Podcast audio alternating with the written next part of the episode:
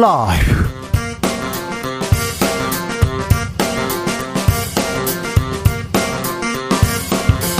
2023년 7월 14일 금요일입니다. 안녕하십니까. 주진우입니다.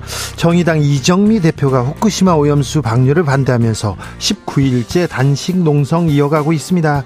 곡기를 끊으면서까지 지키고픈 게 무엇인지 이정미 대표에게 직접 물어보겠습니다.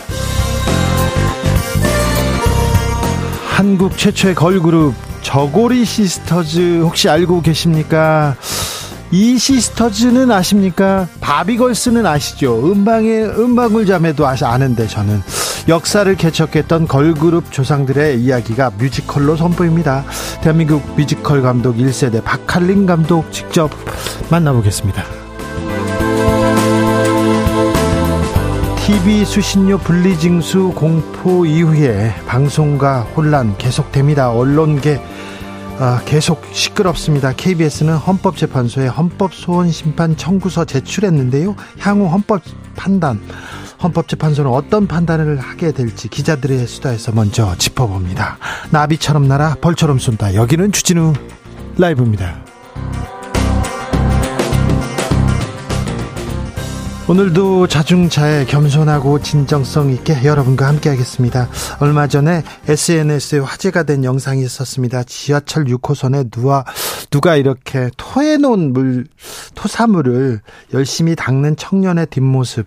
아, 뒤처리를 마치고 조용히 사라졌는데 수소문 끝에 이 청년을 찾았더니 이름도 밝히지 않고 직업도 밝히지 않고 단지 가방에 물티슈가 있었기 때문에 지울 수 있었어요. 이렇게 얘기합니다. 요즘 것들 실업급여나 타먹으려고 샤넬 그 선글라스 아니요. 요즘 것들이 이렇습니다. 수준이 이 정도입니다. 우리 청년들 뭐라고만 할 것이 아니라 양질의 일자리 만들어 주려고 우리가 조금 노력해야 될 것 같습니다. 좋은 교육 환경 만들어 주려고 좀 노력해야 될 것 같습니다. 그렇게 열심히 일하고 열심히 공부했는데 우리 청년들 아직 꿈을 꿀 수 없다고 하지 않습니까? 네.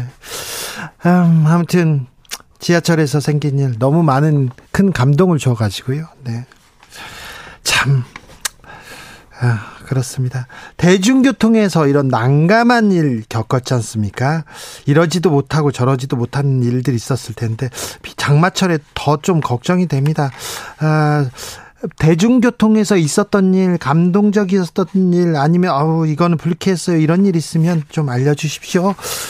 아, 샵9730 짧은 문자 50원, 긴 문자는 100원입니다. 콩으로 보내시면 무료입니다. 02로 전화 오면요. 네. 주진우 라이브 외쳐주십시오. KBS 1라디오 외쳐주십시오. 음, KBS는요, 정성을 다해서 여러분을 위해서, 아, 좋은 방송 만들려고 노력하겠습니다. 방송 중에 사연 주시는 분들은요, 치킨 교환권 함께 보내드리겠습니다. 그럼 주진우 라이브 시작하겠습니다.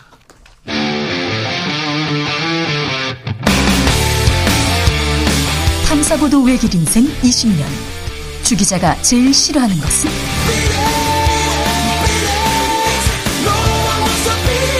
이 세상에서 비리와 부리가 사라지는 그날까지 오늘도 흔들림 없이 주진우 라이브와 함께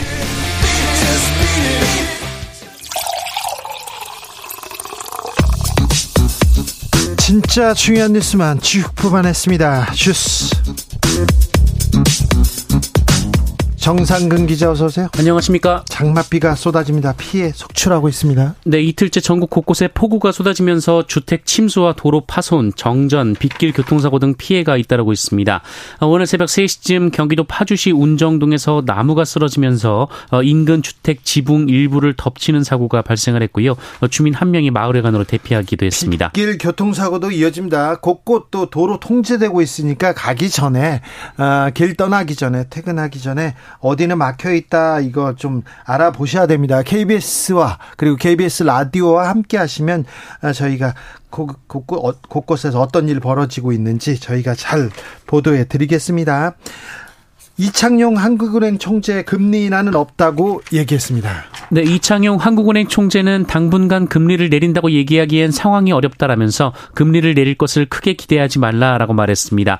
어, 이창용 총재는 이창용 총재는 통화 정책이 왔다 갔다 하면 거시 정책의 틀이 흔들린다라면서 연말까지 상황을 거시적으로 보겠다라고 말했습니다. 미국이 금리를 두 번 정도 더 올릴 가능성이 있는데 아, 어찌 될까 걱정이 많은데 네.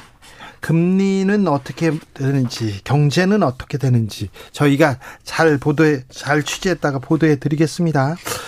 아, 실업급여 얘기가 계속 나옵니다. 여야가 충돌했습니다. 네, 오늘 국회 환노위에서 민주당과 국민의힘이 관련해서 충돌을 했습니다. 특히 민주당은 국민의힘 노동개혁 특별위원회 공청회에서 어, 실업급여를 실업급여라고 표현한 것을 문제 삼았는데요. 달콤한 실업급여 그랬죠. 네, 노웅래 민주당 의원은 윤석열 정부의 노동부 수준이라며 샤넬 안경 쓰고 해외여행을 갔다는 추적 조사 근거나 있냐라고 따져 물었습니다. 어, 이윤주 정의당 의원도 청년이나 여성을 얼마나 우습게 여기면 저렇게 말을 함부로 할 수 있느냐라고 비판했습니다. 반면 김영동 국민의힘 의원은 실업 실업급여가 근로의욕을 고취시켜야 하는데 근로의욕을 떨어뜨려서 실업급여 재정이 악화되고 있다라고 지적했고요. 어, 박대수 의원은 10명 중 7명은 실업급여 하한액을 적용받고 있다라고 주장했습니다. 실업급여 뭐 좀 고칠 부분이 분명히 있을 거예요. 개선할 점은 개선하면 되는데 직장 잃어서 그 다른 직장 찾기 위해서 급여 받는 건데 이 실업급여 받는 젊은이들, 청년들, 그리고 질, 이, 일자리 구하려는 사람들이 이렇게 비하한다. 이런 부분은 굉장히 좀 유감스럽습니다. 이렇게까지 하셔야 되는 건지, 정치인들, 국회의원들 실업급여, 그, 그게 진짜 실업, 달콤한 실업급여 아닌가요? 청년들이 외치고 있습니다. 자유총연맹이 정치적 중립 조항을 삭제했다고 합니다. 네, 한국자유총연맹이 올해 3월 정관에서 정치적 중립 조항을 삭제했다고 경향신문이 보도했습니다. 어, 자유총연맹은 지난 2016년 총선 동원 의혹, 박근혜 대통령 탄핵 정국 당시 촛불 집회, 맞대응 집회 동원 의혹이 제기되면서 네. 정치적 중립 논란이 휩싸인 바 있습니다. 그런데요. 어, 그래서 2018년 정관에 정치적 중립을 지킨다는 조항을 삽입했는데요. 네. 어, 그런데 국민의힘 전신인 자유한국당 의원 출신 강석호 총재가 취임한 이후 이 정관이 개정이 됐고 어, 소관 주무부처인 행정안전부가 정관 개정을 승인했습니다. 정부로부터 지원받고 있는 단체잖아요. 네, 자유총연맹 보조금 내역에 따르면 자유총연맹은 그 행복한 선진 시민사회 구현을 명목으로 중앙정부로부터 2억 8,500만 원을 지원받았고요. 어, 중앙정부와 지방자치단체 등으로부터 받은 보조금 수익을 합하면 42억 7,900여만 원에 달합니다. 그런데 유튜버들 특별히 아, 좀 극우 유튜버들을 자문위원으로 막 받아들였다 이런 얘기도 있어요. 네, 자유총연맹 자문위원인 김상진 신자유주의연대 대표는 잠, 잠시만 김상진 신자유연대 대표요? 네, 맞습니다. 이분이 여기 자유총연맹 네 자문위원으로 있습니다. 하... 어, 김상진 대표는 자문위원들에게 차비라도 챙겨줄 수 있는 예산을 확충해주면 더 힘을 내서 대한민국을 무너뜨리는 세력과 맞짱을 깔 수 있다라는 말을 하기도 했습니다. 어, 앞서 윤석열 대통령은 자유총연맹 창립 기념행사에 참석해서 어, 어느 때보다 책임이 사명과 책임이 가장 큰 순간을 맞이하고 있다라고 했고요. 장재원 의원은 강석호 총재 취임식에 참석해서 자유총연맹 예산을 확실히 챙기겠다라고 말한 바 있습니다. 보수 단체 관변 단체가 이렇게 또 움직이기 시작합니다. 이게 국민 행복과는 전혀 거리가 있는 문제이기도 한데, 음, 감사원에서는 때 아닌 제보자 색출 논란입니다. 네, 감사원이 지난달 전현희 전 국민권익위원장 감사보고서 의결 과정에서 빚은 내부 진통의 경과를 파악하겠다며 감찰기구를 만들었는데 이 감찰기구의 이름이 내부 논의사항 유출 등에 대한 진상조사 테스크포스였다고 경향신문이 보도했습니다.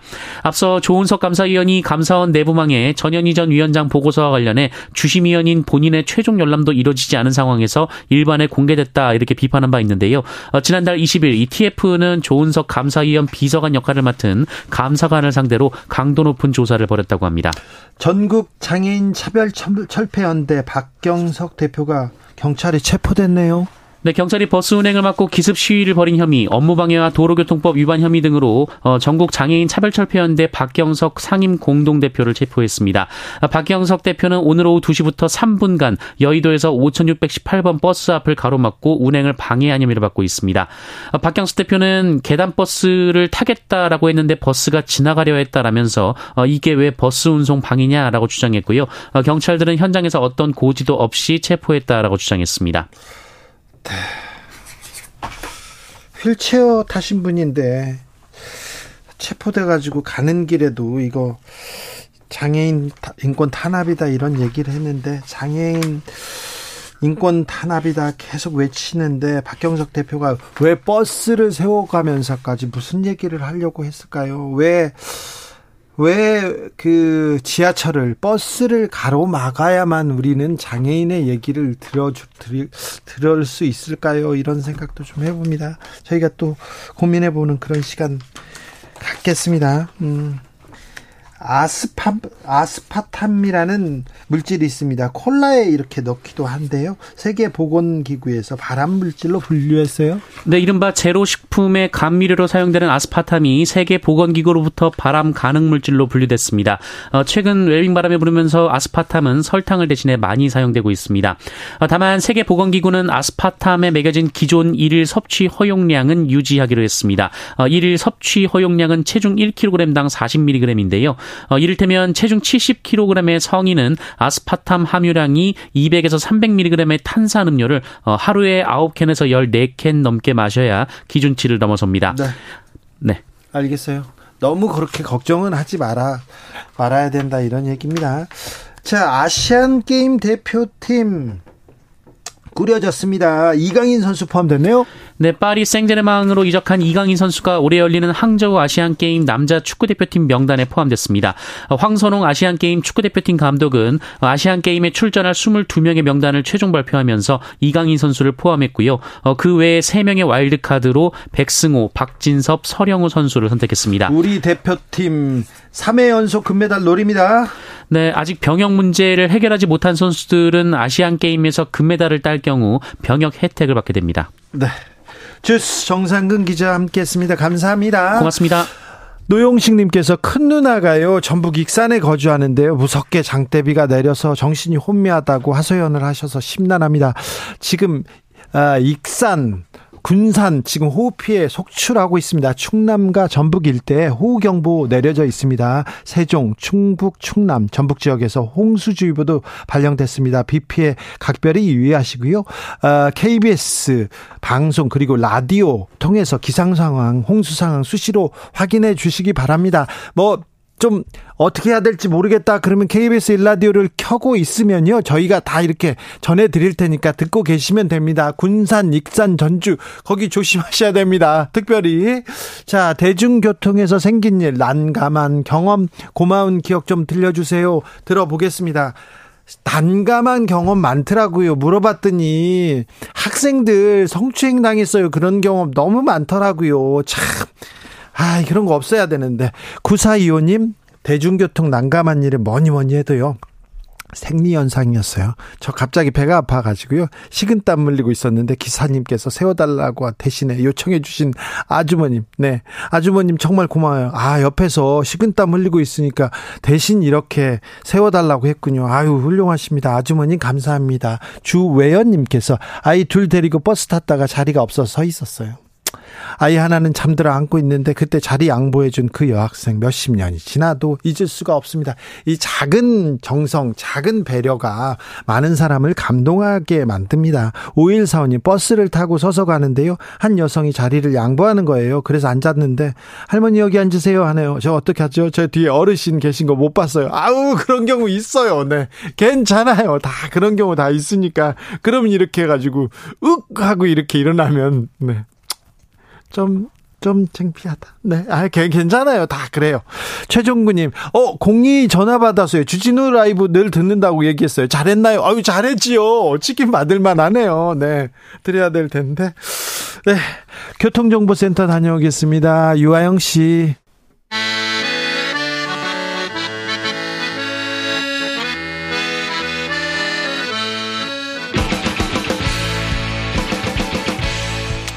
역사를 잊은 민족에게 미래는 없다. 역사에서 배우고 미래를 열어 가겠습니다. 애국심으로 미래를 여는 남자들 애국 미남단. 애국 미남단 1호 단원입니다. 역사학자 전우영 선생님 오셨습니다. 예. 어서 오세요. 뭐 유일한 단원이 돼 있네요. 꽤 오랫동안. 아, 네, 제가 네. 2호 단원 아, 하려고요. 아, 직 미남 네. 요건을 네. 못 갖춰 가지고요. 제가 공부를 조금 더 해서 이남단 이 그 2호 아 3호죠. 썬킴은 지금 네. 어, 좀 바쁩니다. 네. 네, 주말에요. 네. 여기저기 불려다니는 데가 많아가지고요. 아, 그렇습니다. 오늘은 어떤 수업 이렇게 해주시겠습니까? 오늘은 부동산과 아, 도로 얘기, 고속도로 얘기 좀 해보겠습니다.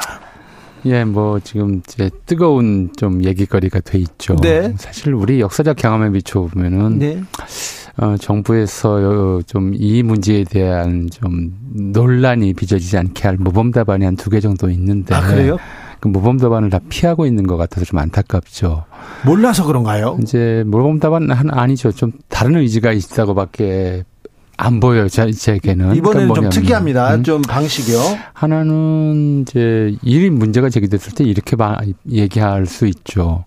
어, 예비 타당성 조사를 통과한 원안과 새로 변경한 안이 각각 장단점이 있는데. 네.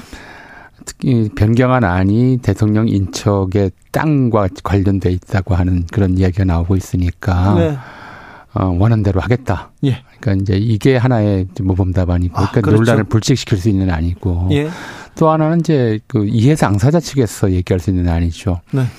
뭐 이게 우리랑 관계 있는 건 아니지만 네. 어쨌든 이 도로가 놓임으로써 또 네. 최종 결정권자의 인척으로서 막대한 부동산 이득을 보게 된 것에 대해서 좀 어, 송구하게 생각하고 네. 그래서 이득분에 대해서는 국가에 헌납하겠다. 네. 이제까지 이제 그런 문제들이 권력형 비리 의혹과 관련해서 나왔을 때는 이 두 가지 모범 답안 중에 하나로 해결해 왔었어요. 네. 사회적 좀 논란을 불식시키는 방법이죠. 그리고 모든 국민이 많은 국민이 고개를 끄덕끄덕 이렇게 음, 그, 거릴 만한 네. 그런 그런 대답이잖아요. 네. 그러니까 애초에 그냥 이게 좀 오해의 소지가 있는 것들을 피하는 게 정치잖아요. 그렇죠. 뭐 이게 사실 여부에 어쨌든 간에 근데 네. 좀 느닷없이 어 10년 넘게 추진해왔던 고속도로 사업을 안 하면 아 그럼 안해 이제 이렇게 돼버리니까 예. 백지화 해버리고 나서 이걸 다시 하려면은 의혹 제기를 사과해야 한다 이게 좀 정말 터무니없는 좀 의, 어이없는 좀 반응이라서 아, 그렇습니까? 저는 뭐 굉장히 어이가 없는 상황이에요. 이게 뭐 말이 되는 건가요? 국가 국책 사업이 네. 그렇게 뭐 기분에 따라서 하고 안 하고 장관의 기분에 따라서 이렇게 되는 건 아니잖아요. 오히려 국민이든 야당이든 의혹을 제기하면 의혹을 풀어주려고 하는 것이 정치적 도리인데. 그렇죠. 또 푸는 방법이 없는 것도 아니고. 그런데요. 아무튼 예. 굉장히 해법이요. 어, 역사적으로는 어땠는지 몰라도 아, 전에 아, 없어서 전례도 없고 아마 앞 이후에도 이런 식의 반응이 나오지는 어렵 나올 일은 없지 않을까. 이게 아마 정착이 된다면 모를까. 네. 이건 좀 정치적 그좀 그 국정을 위임받은 사람들의 네. 국민에 대한 도리가라고 할 수는 없죠. 그리고 뭐 이걸 뭐 최근에 다시 보니까 주민 투표로 하겠다고 하는데 그런 얘기까지 나오는데 네. 그럼 지역 주민들을 둘로 나누는 거잖아요. 하하 이, 이 문제는 이 논란은 어떻게 될지 쉽게 가라앉지는 않을 것 같습니다만 네. 역사적으로도 비슷한 일이 있었습니까? 아니면 사실은 음. 이제 역사에서 도로가 네. 도로가 뭐 땅값을 올린다라고 하는 이런 일들을 또는 땅 큰 도로 옆에 붙어 있는 땅값이 비싸진다라고 하는 네. 이런 관행이 생긴 거는 사실 한 이제 100여 년 정도 한 120년 정도밖에 안 됐다고 좀 봐요. 예. 왜냐하면 예. 어, 예를 들어 조선시대 서울에 이제 대가들을 혹시 관심 있어서 가 보시면 예. 큰 길가에 없어요. 옛날 대가라고 부르는 집들 뭐 이완 장군 집터 무슨 뭐 저뭐 뭐, 뭐 누구의 저 황희정승 집터니 이렇게 다 추하는데 골목 끝에 네. 막다른 집에 큰 대지를 차지하고 있고 네. 그래서 이제 큰 길로 이어지는 골목 입구에 작은 집들이 늘어서 있고 예. 뭐 이런 좀 상황이었죠. 그러네요. 왜 그랬냐면 일단 이게 골목 단위가 하나의 공동체였어요. 예. 조선 시대까지는. 예. 그리고 큰 길가에 접하는 건 시끄럽기만 하고 좋은 게 아니었죠. 네. 게다가 도둑이 들기도 쉽고 예. 이런 것들 때문에 이제 큰 길가에는 주로 상업용 또는 이제 어 정부 관서 이런 것들이 들어섰고 예. 민가들은 안쪽에 들어가서 자리를 잡는 것이었고요. 뭐 또 그런 이제 대규모로 도로를 새로 닦는다든가 치도 사업이라든가 하는 것들을 별로 안 했고 우리가 어, 좀 전 세계적으로 보면 특이한 것이 넓은 도로를 잘 안 만들었어요. 네. 산이 많아서 그랬는지 술에도 많이 안 썼고 대신 지게가 발달한 그런 문화였던 네. 거죠. 근데 이제 이 도로가 또는 이제 교통로가 어 떼돈을 벌게 해줄 수 있다라고 하는 신뢰를 만들어낸 것이 1904년 러일 전쟁 이후에 일본이 어뭐 경부 경의철도 석성공사 네. 체제로 이제 공사를 하면서부터였어요. 아, 그래요? 어, 이제 어, 경부철도 주식회사는 이제 가보개혁 직후에 일본인 이제 시부자와 에이지가 주도해서 일본인들이 만든 회사가 경부철도 부설권을 확보했고 네. 어, 경의철도는 원래 프랑스의 넘, 그 용동공사라고 하는 프랑스 회사의 부설권을 주었다가 공사를 안 하니까 대한제국 황실이 도로 환수해서 황실 내에 서북철도국이라는 것을 두고 직접 공사에 착수한 상태였었죠. 네. 그거를 일본군이 이제 강제로 다 빼앗아요 부설권을. 이제 일본 시부자와의 측은 돈을 주고 사고 대한제국 어, 황실의 부설권은 그냥 빼앗죠. 이 빼앗는 근거가 된 것이 1904년에 강제로 체결한 한일 의정서. 이 한일 의정서의 내용은 러일 전쟁 중에 일본군이 한반도에서 군사 전략상 필요한 땅을 임의로 수용할 수 있다. 네. 아무런 보상 없이 임의로 수용할 임의로 수 있어요. 수 네. 이런 이제 에, 조항을 만들어 놓고 그 조항에 따라서 철도 부설 부지하고 그다음에 철도 역사 부지를 어마어마하게 뺏어서 한 천만 평 이상을 빼앗아요. 예. 서울에서만 보면은 이제 서울에서만 300만 평 정도를 이제 그 철도 및 철도 역사 부지로 빼앗아요.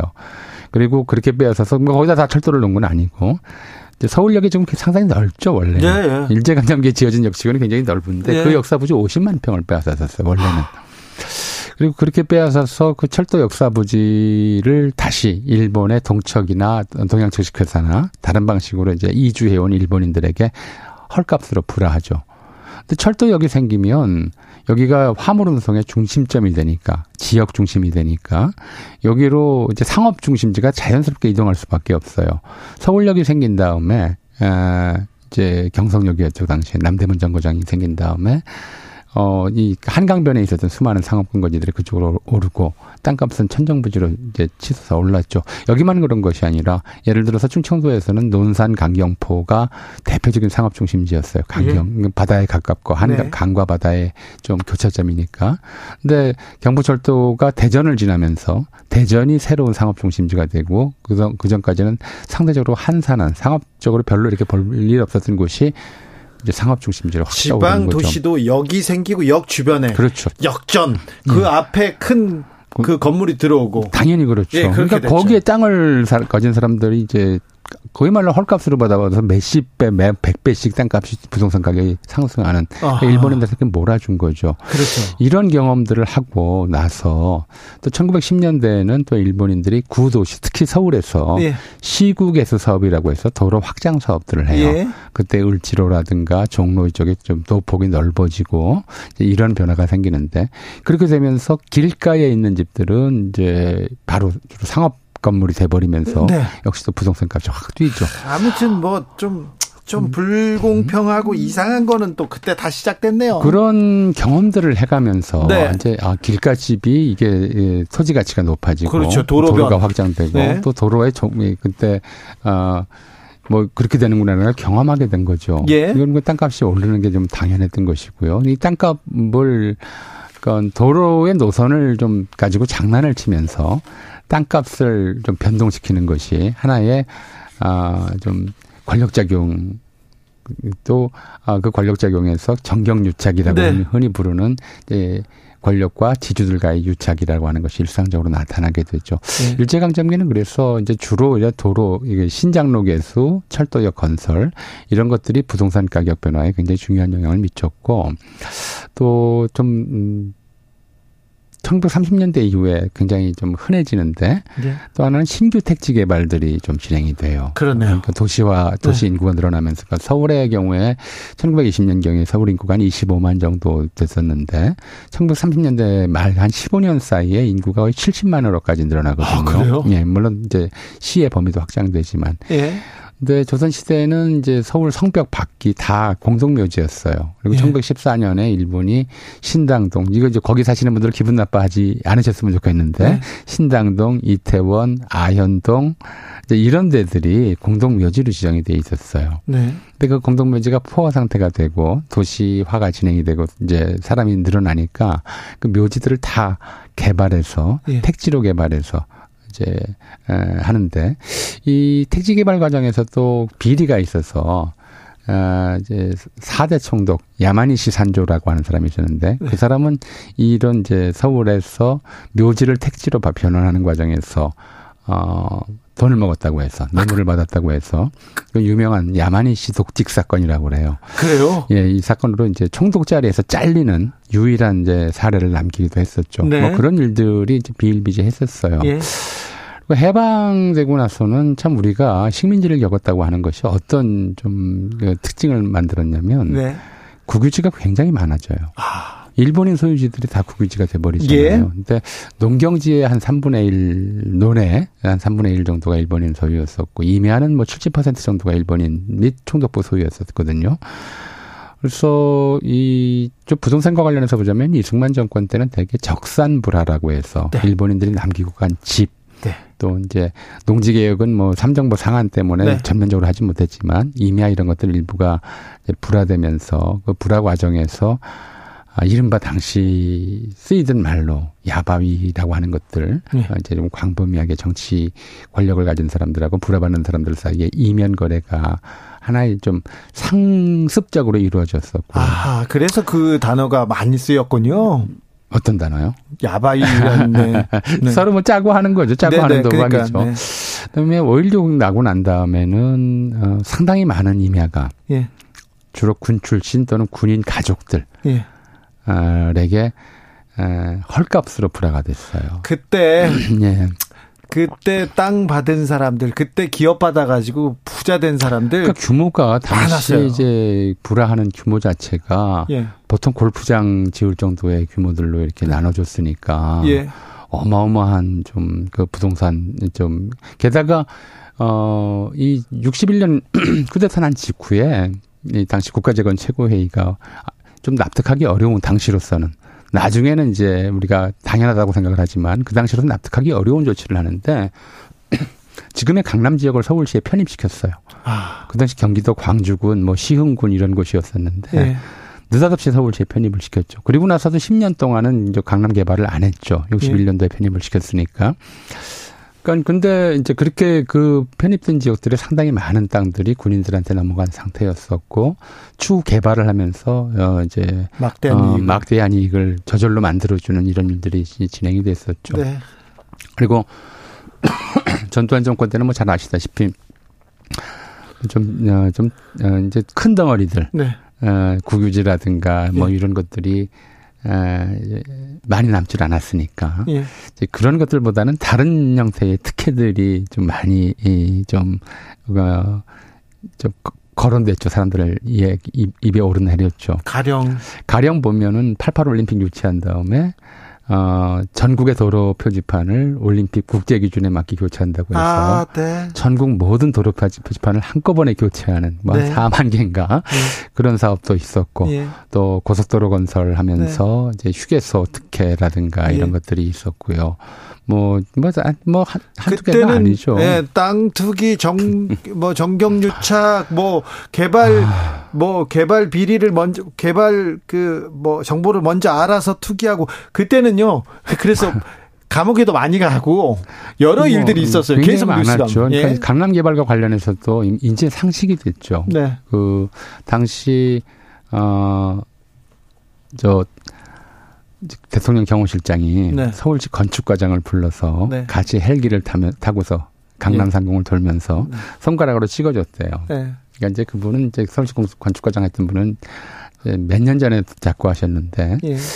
어, 본인이 맡은 일은 그렇게 찍어준 땅을 사 모으는 거였대요. 아, 그래요? 어, 그래서 아침에 가면 돈 가방, 가방으로 한가득 돈을 주고, 예. 저녁 때는 그걸 땅 문서로 바꿔서 이제 청와대 경호실에 전달하는 게 자기 일이었는데, 아, 역시 그 후임으로 서울시 도시계획국장을 했던 분이 나중에 이제 공부를 하셨어요. 학문을 손정목 교수라고 도시계획학 분야, 대학 분야에 이제 대가셨죠. 역시 돌아가셨는데.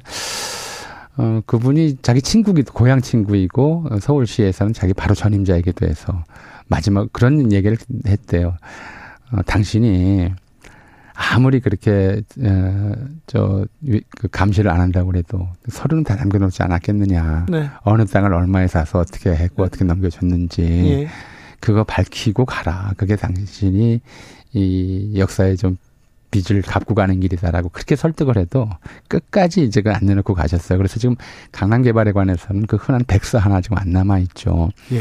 근데 그렇게 해서 어 먼저 사놓고 그 다음에 개발 계획도를 그리고 그래서 도로선이라든가 네. 그다음에 뭐 공공시설 중요 시설들이 들어갈 자리라든가 그렇게 정해 놓으면은 주변 땅값이 뛰잖아요. 네. 그럼 또 이렇게 팔아치우고 그때만 해도 뭐 부동산도 실명이 아니었고 네. 금융도 실명이 아니었으니까 굉장히 좀 어, 어, 도대체 어느 정도의 자금이 마련됐었는지는 알 수가 없는 정도인데 그게 이제 사실은 어 굉장히 많은 도로 건설이라든가 이제 도시 개발이라든가 이런 거 관련해서는 많은 이권들, 많은 욕망들이 거기에 좀 중첩되잖아요. 네. 도로선이 어디에 결, 어디로 나갈 것이며 어디가 도로에 편입될 것이며 이, 이 공사 결과 어디가 이제 도로 변이 될 것이며 이런 것들이 다 사람들에게 굉장히 민감한 이해관계가 걸려 있는 거거든요. 네. 저만 해도 어, 좀 멀지 않은 한 20년쯤 전에 겪었던 일인데 제가 겪은 게 아니라 주변에서 겪은 일이죠. 월드컵 경기장 가까운 동네 살아요. 예. 그 월드컵 경기장 지을 때. 네. 그 밑에 도로를 확장을 해야 됐어요. 예. 확장을 해야 되는데 그 확장 문제 때문에 길을 사이에 두고 양쪽 주민들이 아주 그냥 사생결단 싸우는 거예요. 예. 그러니까 동쪽으로 확장할 거냐, 서쪽으로 확장할 거냐, 아니면 똑같이 나눠서 확장할 거냐에 따라 전혀 다른 결과가 나오죠. 확장이 돼서 거기가 통행량이 많아지고 도로의 중심성이 높아지면 도로변에 있는 집들은 땅값이 오르는데 도로에 편입되는 집들은 그냥 보상비만 받고 나가야 되잖아요. 그죠. 게다가 도로에 편입되는 집들 바로 뒷집들은 네. 그냥 그 골목집이었었는데 대로변 건물로 확 바뀌어요. 예. 그러면 이제 어 역시 부동산 가격이 올라가죠. 그렇게 수많은 이권들이 걸려 있는데 그런 것들이 어, 투명하고 합리적으로 또는 이제 어, 일정한 좀 사회적 합의에서 진행이 되지 않는다면 이게야말로 야바위가 되는 거거든요. 네. 어디다가 도로를 연결하면 뭐 어떻게 누구는 부자가 되고 누구는 뭐 어, 닥쳤던 개가 되고 이런 일들이 너무나 많이 벌어져 왔고 우리 현대사가 이런 도시개발 또는 도로 건설 이런 것들을 통해서 이제 벼락 부자가 되는 사람들을 워낙 많이 봐왔기 예. 때문에 이런 문제는 민감할 수밖에 없죠. 민감할 수밖에 없어요. 국민들이 이 부분에 대해서는 계속 쳐다보고 있다고요. 그런데 이렇게 권력층, 대통령 주변의 특혜옥은 왜 이렇게 계속 불거질까요? 그러니까 좀 우리가 아, 노태우 씨가 거의 마지막이었던 것 같아요. 개인적으로 5천억 비자금 만들었다가 이제 들켰잖아요. 네. 그 정도 규모를 이제 만들어서 들킨 사례는 없고 이명박 전 대통령이 무슨 뭐 사자방 관련해서 예. 이제 사대강 자원외교 방산 뭐 이와 관련해서 상당히 좀어 많은 어 부정 축제를 했다라는 의혹은 있었지만 많이 밝혀지진 밝혀지진 않았죠. 않았습니다. 예. 비자금 관련된 수사는 예. 캐비넷에서 잠자고 있습니다. 예. 밝혀지질 않은 상태죠. 그러니까 예. 어 개인과 관련해서는 노태우 이후 없었던 일이죠. 그 측근과 관련해서도 예를 들어서 뭐 저 김영삼 대통령 아들, 김대중 대통령 아들이 뭐 돈 받았다. 받았다.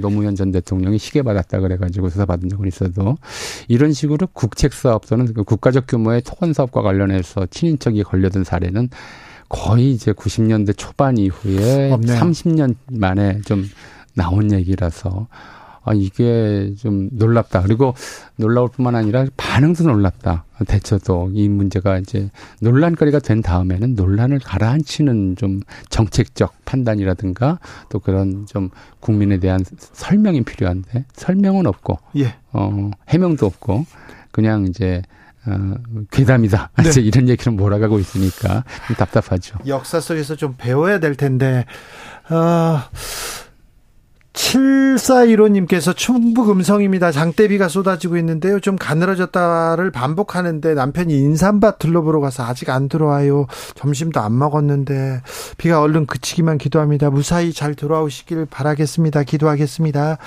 5939님 익산입니다. 비로 인해서 곳곳 통제됐습니다. 5010님 음성에서 청주까지 출퇴근하는 70대 요양사인데요. 지금 증평 지나가는데 굵은 비 장대같이 내립니다. 아, 경북 영주시 예천군에서도 홍수주의보 발령되어 있습니다. 갑작스러운 홍수 이렇게 만나시면요 시군의 통제에 따라 안전한 곳으로 신속히 대피하시기 바랍니다. 하천변은 가지 마시고요 인근 주차도 하시면 안 됩니다. KBS 일라디오 귀 기울여 주시 고요 각지의 피해 상황도 알려주시면 수시로 저희가 정성을 다해서 알려드리겠습니다. 비가 많이 옵니다. 각별히 조심해 주십시오. 오늘도 감사했습니다. 애국민함단 전우용 교수 함께했습니다. 감사합니다. 네, 감사합니다. 저는 잠시 후에 다시 돌아올게요.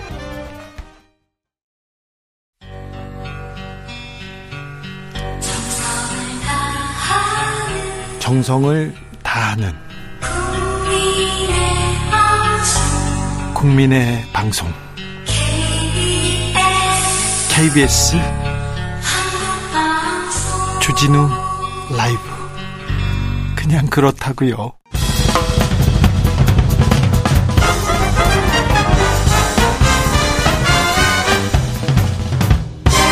훅 인터뷰. 모두를 위한 모두를 향한 모두의 궁금증 훅 인터뷰. 후쿠시마 오염수 방류를 반대하면서 곡기를 끄는 사람이 있습니다. 민주당 우원식 의원은 보름간 단식했는데요. 정의당 이정미 대표는 19일째 단식 이어가고 있습니다. 오늘도 단식 중입니다. 아니 하, 윤석열 대통령이 기시다 총리 만나서 방류 이렇게 다 승인한 것 같은데 왜 곡기를 끊어야 하는지 왜 지금 단식을 그만두지 않는지 좀 물어보겠습니다. 정의당 이정미 대표. 네.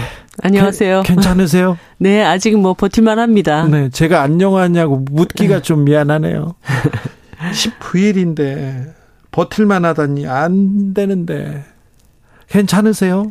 네. 하이드님께서 아이고 좀 대표님 단식 그만두라고 정의당에서 설득 못 합니까? 누가 설득 안 합니까? 이재명 대표가 와가지고 단식 멈춰주세요 이렇게 했다면서요. 네, 저도 뭐 이 한정 없이 이 자리에서 그냥 뭐 계속 단식을 할 생각은 하지는 않고 있습니다. 다만 국민들 84%가 진짜 이건 안 된다 이렇게 얘기를 하는데 대통령께서 국민 마음을 요만큼이라도 이해를 하면은 야 조금 다시 생각을 해보자. 일본에 가서 그렇게라도 한마디를 해야 되지 않습니까?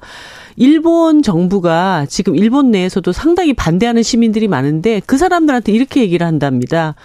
대한민국처럼 일본 싫어하는 나라도 이거 해양 투기 다 찬성하는데 당신들 왜 반대하냐 이렇게 국민들의 여론을 호도하고 있는 거예요 일본 정부가 네. 그게 다 이제 윤석열 정부가 그런 사인을 줬고 마치 대한민국이 다 찬성하는 것처럼 이렇게 착각하게 만드는 뭐 이런 상황에서 적어도 야당 대표인 나라도 우리 민심을 제대로 대변하고 일본 정부에 강력하게 항의해야 되겠다 그런 마음으로 있는데요. 네. 어, 끝날 때까지 끝난 게 아니라고 봅니다. 일본 정부가 아직 지금 뭐 방류를 시작하지 않았지 않습니까? 아니 방류할 거래요. 대통령하고 만나서도 뭐 방류한다 그런 얘기 하는 하잖아요. 그런데 왜 네, 일본 어민들도 지금 강력하게 반대하고 있고 네. 일본 내 야당 의원들도 반대하는 분들이 꽤나 있습니다. 그래서 네. 방류하는 그 시점까지는 끝까지 우리 목소리를 내야 되고 설사 방류를 시작한다 하더라도 이게 30년 동안 바다로 흘러나오는 겁니다. 네. 그 사이라도 중단시킬 수 있으려면 중단을 시켜야 되는 것이죠. 그러니까 그러한 어떤 우리의 의지를 어 명확하게 네. 일본 네. 정부에게 보여주는 게 지금은 너무 중요하다고 보고 있습니다. 한식 중에 한일 정상회담 보셨을 거 아니에요? 네. 그래서 대통령이 하신 말도 들으셨을 거 아니에요? 네. 어떤 생각 들던가요? 어, 정말 순진한 건지, 생각이 없는 건지. 세 가지 근데 일본한테 요구하기도 했지 그러니까? 그 요구가, 네. 어, 니네 일단, 어, 해양 투기하고, 그러다가 문제 있으면 중단해야 돼. 그리고 우리한테 알려줘야 돼. 음. 이렇게 얘기를 하는 거거든요.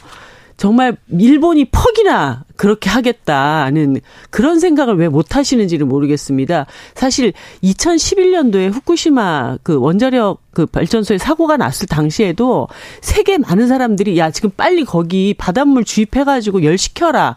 그럴 때 괜찮다 안전하다. 그래가지고 이 사단이 이때까지 난 겁니다. 그리고 이번에 그 일본이 IAEA 보고서에 어 여러 가지 그 의견들을 냈을 때도 어 정확하게 그 후쿠시마 바다에 있는 어, 방사능 수치를 제대로 측정도 안 했다거나, 알프스가 제대로 그 작동되는 것인지에 대한 검증이 안 됐다든가, 뭐, 알프스 다 방사능 물질 걸린다고 했지만, 결, 아, 어, 걸린다고 했지만, 결국은 열종에 가까운 방사능 물질을 못 걸린다는 거 나중에 다 밝혀졌다든가, 끊임없이 그냥 해양 투기 하는 것에 그 시간표를 맞춰놓고 거짓말을 해왔던 정부입니다. 근데 그거를 무슨 뭘 믿고 우리 정부가 일본에게 맡기고 일단 그러면 해양 투기 한 다음에 문제 생기면 우리한테 알려줘.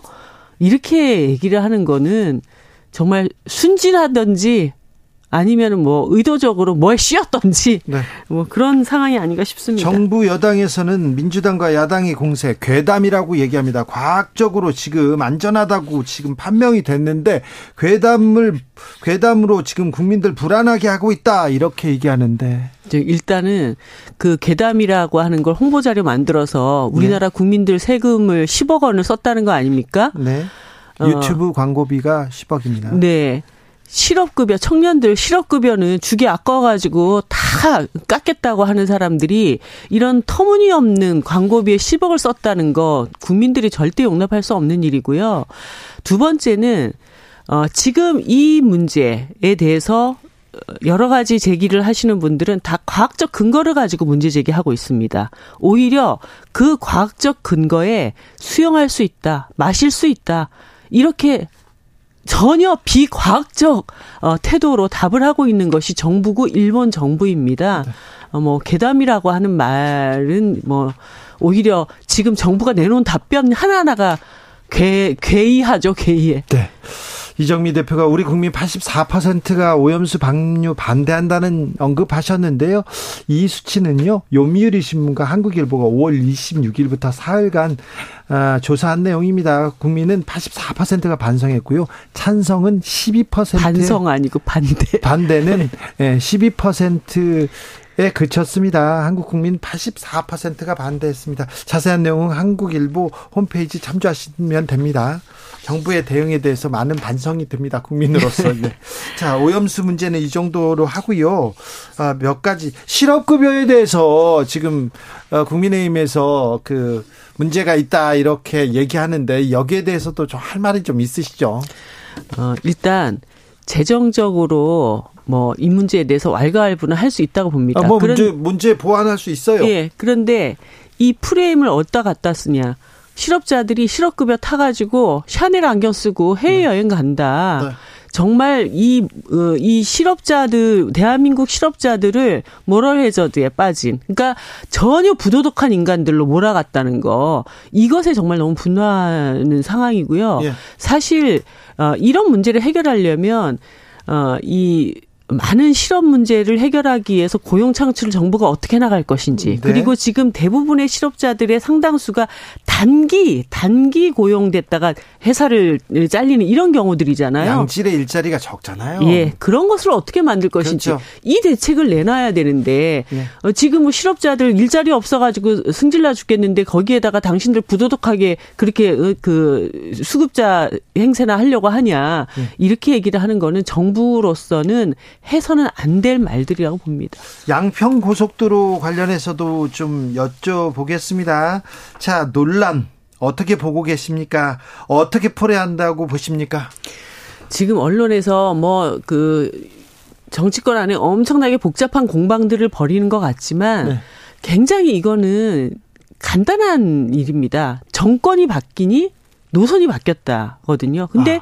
그 바뀐 노선 끝을 봤더니 예. 김건희 여사 일가의 땅이 그것도 축구장 다섯 배 되는 규모가 예. 엄청나게 있었다. 예. 이렇게 되는 겁니다. 예. 제가 지금 이 타이밍에는 그 원희룡 장관은 좀 비키시고 네. 원희룡 장관은 지금 그 이것 때문에 정말 몇 년 동안 그 세금을 투입해 가지고 국책 사업 계획을 예비 타당성까지 다 그 통과를 한 사업을 백지화시키겠다는 말 한마디만으로도 이제는 장관 자격 없다고 보고요. 예. 어, 지금 이제 대통령이 이 문제에 대해서 답을 해야 됩니다. 왜냐하면 어, 이거는 대통령의 공약이었어요. 그리고 대통령 되신 지 지금 1년이 지났습니다. 예. 그런데 어, 이 그 조사 과정에서 노선 변경을 해야 된다. 그러면 그 노선 변경 끝이 어 우리 그 장모님 땅부터 이렇게 다 있는 대로 지금 향한다는 건데 네. 그러면 뭔가 이 문제가 된다라고 당연히 생각을 해야 됩니다. 이거 완전한 이해 충돌이거든요. 그렇죠. 국민들도 어 이거 이상하다 이렇게 생각할 수밖에 없네요. 그게 문제가 안 된다고 생각한다면 그 정신머리는 대통령 하시면 안 되는 거예요. 네, 정신. 네. 예, 그 정신으로는. 네. 근데 어 이렇게 되면 이거 문제 아니야? 그러면 야 이게 정말 이쪽으로 오는 것이 불가피하다면 빨리 이 땅을 처분하고 네. 그 사이에 많은 개발 이익이 있었는데 그 개발 이익 때문에 더 또 문제가 된다면 이건 사회 환원하고 이렇게 해야 대통령으로서의 본분에 맞는 것이죠. 근데 네. 내 땅이 거기 있는데 아무 문제가 없고 거기에다가 어이그 양평군 안에서 노선 변경 자체가 지금 이쪽으로 변경되는 것이 타당한가에 대해서도 상당한 의혹이 지금 제기가 되고 있지 않습니까? 네. 어, 오늘도 아침에 그 뉴스를 보니까 이게 서울 양평간 고속도로를 서울 춘천간 고속도로랑 연결시켜서 훨씬 더 경제성을 높이고 그 다음에 서울 춘천 서울 양평간 고속도로의 그 꽉 막힌 도로를 분산시키는 효과까지를 가져오려면 원안대로 추진하는 것이 마땅하다는 것이 KDI의 예. 어, 분석 자료에 분명히 나와 있었다라고 하는 겁니다. 그게 7년 동안 정리가 되었던 거예요. 근데 원희룡 장관 들어와 가지고 그 개발업자들 두 달 동안 두 달 동안 그 용역해 가지고 그 용역 보고서를 가지고 7년 동안 진행되었던 국책 사업을 갑자기 변경시킨다. 예. 그 누가 봐도 비상식적인 것 아닙니까? 하하, 원희룡 장관이 이 문제 주무부처 장관이죠. 원희룡 장관이 빠지고 대통령이 얘기해야 된다. 네. 허허, 원희룡 네. 장관은 이미 이 판을 업겠다라고 한 그 자체로 장관 자격 저는 잃었다고 봅니다. 이 판을 업겠다, 백지화하겠다는 네. 것이 자 노선을 변경하고 특혜 의혹이 있을 수도 있으니 이 정권에서는 안 한다 그렇게 얘기한 거 아닐까요? 아니 그, 그 그렇게 받아들이면 아 합리적인 의심일 수 있으니 그러면 음. 그 어, 2개월 동안 진행됐던 용역 보고서의 내용 다 까고 어, 공개를 하고 네. 그리고 그 국토부에서 이 문제를 어떻게 그동안 검토해왔는지 논의했던 자료 공개하고 네. 그렇게 해서 의혹을 하나씩 풀겠습니다가 국민들 세금 받고 행정부에서 일하는 장관의 역할이죠. 네. 어, 내 뜻대로 되는 것에 대해서 왜 딴지를 거냐. 네. 그러면 그냥 판 들러 없자. 네. 이렇게 하는 게 지금 상식적인 태도입니까? 국민의힘에서는 이건 모두다. 야당의 김건희 여사 음의 공작이다 이렇게 얘기합니다. 그 김건희 여사 땅이 거기 왜 있습니까? 예. 그 음의 공작이라면 거기 땅이 없었어야죠. 네. 근데 땅이 있는데 그것에 대해서 의혹을 갖지 않는 어, 않는 그 자체가 이상한 것 아닐까요? 자, 이상하다. 그럼 이 문제 어떻게 해결해야 됩니까? 일단은 그 다음 주 월요일 날 네. 국토위 네. 현안 질의가 있습니다. 예.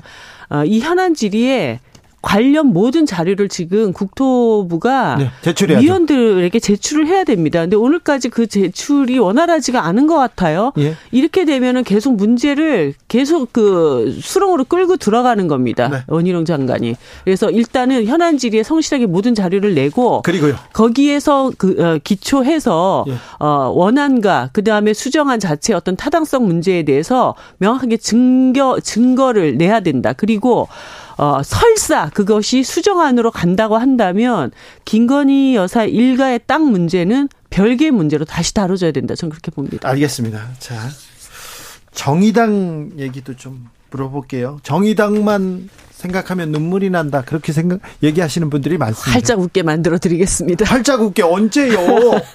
아니 지금 젊은 의원들은 나가서 다 신당 창당한다지 않습니까? 그리고 아, 60명이 60명의 당직자 전형직 당직자가 나간다지 않습니까? 아니, 일단 그 첫 번째 말씀에 대해서는 좀 수정을 드릴 이, 내용이 있는데요. 네. 젊은 의원들이 다 나가서 신당 창당한다라는 그런 내용은 전혀 어, 정의당 내부의 사실관계가 아닙니다.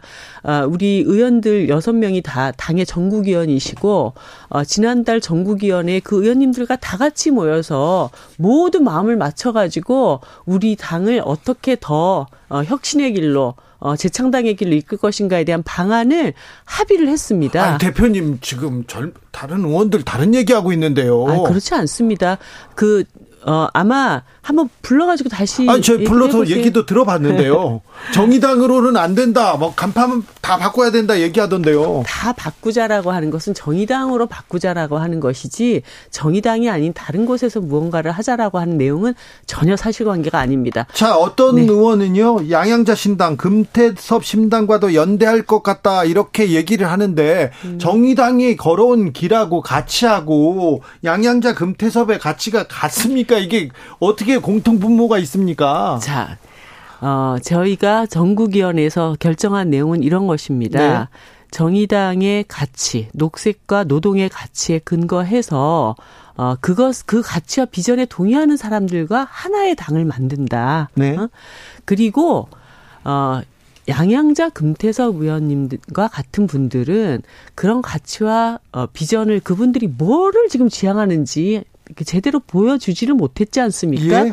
그리고 소위 거대 양당 싫은 사람들 다 하나로 모이자 네. 그런 것으로는 국민들에게 하나의 정당 정체성으로 동의받기는 어려운데 아직 그분들께는 그 이상의 것을 우리가 아직 확인한 바가 없다. 그런 측면에서 그분들과 한당을 하기는 어렵지 않냐. 예. 여기까지가 정의당의 입장입니다. 그래요. 그리고 그것에 대해서는 우리 당의 모든 의원님들이 합의를 이뤄낸 내용입니다. 네, 그렇습니까? 네. 네. 정의당 앞으로 어떻게 됩니까? 어디로 갑니까? 아까 말씀드린 것처럼 저희는 어 소위 지금 뭐 제3신당이 우후죽순처럼 논의가 되고 있는데 어 정의당이 만들려고 하는 어 새로운 당 더 어, 혁신 재창당의 길은 전공법으로 가는 것입니다. 지금처럼 이렇게 사람들의 삶이 어려움에 빠져 있는 복합 위기 시대에 진보 정당은 그러면 어떤 길로 가면 우리 국민들이 더 나은 삶을 살 수 있는지 이것을 선도적으로 보여주는 그 역할이 저희들의 소명이지 않습니까? 사실 정의당이 네. 뭐 크진 않았지만 정의당이 내놓은 정책, 정의당이 그 들고선 그 깃발 그걸 보고 지금 민주당도 국민의힘도 막 따라갔어요. 정책들도 네. 마찬가지고 노동 정책도 그렇고요. 어 여러 정책이 그랬는데 요즘은 그렇지 않아 않은 것 같아요. 근데 또 가만히 생각해 보면요. 21대 국회에 우리가 17대 국회부터 그렇게 간절히 원했던 산업재해 없는 나라를 만들기 위한 중대재해처벌법도 정의당이 밥 굶고 단식 투쟁해서 만들어낸 겁니다. 그리고 네. 최근에 노란봉투법 같은 노동 의제도 정의당이 끝까지 싸워서 밀어붙인 것이고요. 네. 어, 단순히 그런 어떤 하나하나의 현안에 머무는 것뿐만 아니라 우리 사회가 어떤 방향으로 나가야 될 것인가에 대한 총체적인 비전들을 저희들이 이제 8월 달부터 하나씩 내놓고 이런 것에 함께 하시는 분들을 최대한 함께 모아 나가는 그런 과정을 통해서 어, 정의당의 혁신 재창당의 길을 잘 이루어 가겠다는 약속 드립니다. 하... 무슨 말인지는 알겠는데 걱정은 됩니다. 걱정은 돼요. 6788님, 이정미 대표님 건강 걱정됩니다. 단식은 그만하시고 국민을 위해서 건강한 모습으로 여당과 좀 싸워 주세요. 이렇게 음, 얘기합니다. 네. 네. 아, 6577님, 어, 022056 번호로 청취율 조사 전화가 왔어요. 주진우요? 이렇게 했더니 시간 막 방송국 물어보더라고요. 얘기하는데 요즘 방송국, 언론계에도 걱정이 큽니다. 그런데 매우 중요한 내용인데 정치권에서 현안이 안 되고 있어요. 네. 사실 그 제가 그 언론계에서 이 문제에 대해서 문제 의식을 가지고 있는 분들하고도 네. 간담회도 진행을 했고 또 당의 어그 우리 유호정 의원과 그리고 어, 야당 의원들 간에 이 특위 구성을 해 가지고 공동 대응을 해 나가고 있기는 합니다. 그런데 이게 사실 그 교육과 언론은 이 사회에 굉장히 중요한 두 개의 기둥 같은 역할을 하는 것이잖아요. 근데 이 하나의 기둥이 이렇게 흔들리고 있는데 다른 여러 그냥 현안에 다 묻혀가지고 이것이 좀 수면 위로 제대로 올라오지 않는 것 같아서 정의당도 더 힘을 내서 예. 예, 언론의 어떤 공정성, 객관성, 독립성 이것을 지킬 수 있도록 최선을 다하겠다는 약속 드립니다. 정의당에서는 뭐 노동과 경제와 민생을 팽개치고 윤석열 정부가 폭주하고 있다고 이렇게 얘기하잖아요. 네. 그런데 폭주하고 있는데 왜 브레이크를 정치권에서 못 걸까요? 어, 야당들이 네. 정말 아 저렇게 싸우면 제대로 싸우는 거구나. 이런 것들에 대한 국민들의 신뢰를 아직 잘 못 받는 것 같습니다. 네. 그런 점에서 정의당이 그 가운데에서 역할을 더 잘 해내야 되지 않을까 하는 생각 듭니다. 네. 민주당은 어떻게 보고 계십니까?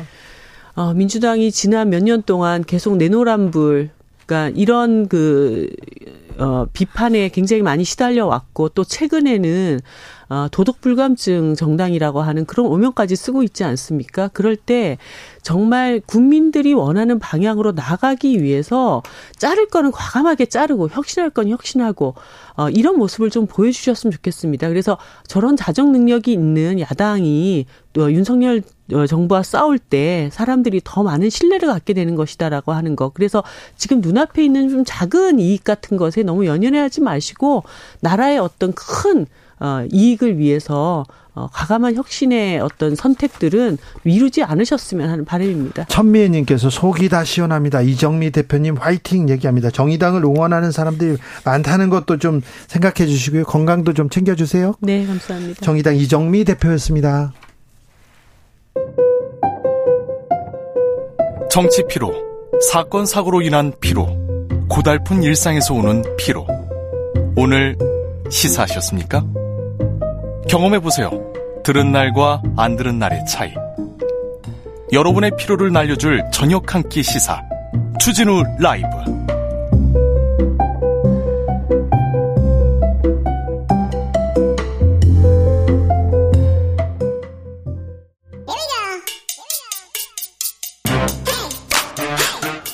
뉴스를 향한 진지한 고민 기자들의 수다. 라이브 기자실을 찾은 오늘 기자는 미디어 오늘 정철은 기자입니다. 어서 오십시오. 안녕하세요. 네, 오늘은 어떤 얘기 해 볼까요? 어, 이번 주부터, 네, 이번 주 수요일부터죠. 그, TV 수신료, 이 전기 요금에서 분리해서 이제 징수를 합니다. 네. 네. 개정안이 공포가 됐는데, 어, KBS가 이거 관련해서 그 이번에 바뀐 방송법 시행령이 네. 이 헌법 제21조 방송 자유, 제15조 직업 수행의 자유를 침해한다, 이런 취지로 어, 헌법 소원을 제기했습니다. 네. 그래서 이제 헌재 헌법재판소의 판단을 좀 기다려 봐야 되는데, 네. 어, 지금까지 수신료와 관련한 기존의 판례들이 좀 있습니다. 네. 그래서 그런 판례들을 보면 어, 앞으로 헌재가 어떤 판단을 할지 좀 예측을 해볼 수 있을 것 같아서 한번 볼까요? 오늘은 판례를 좀 가져와 봤는데 98년도 헌재 판, 판단이 좀 중요한 게 있습니다. 어, KBS가 공영방송사로서 공적 기능을 수행하면서 언론 자유의 주체로서 이 방송 자유를 제대로 향유하기 위해서는 이 재원 조달 문제가 결정적으로 중요하다 이런 판단이 있었고요.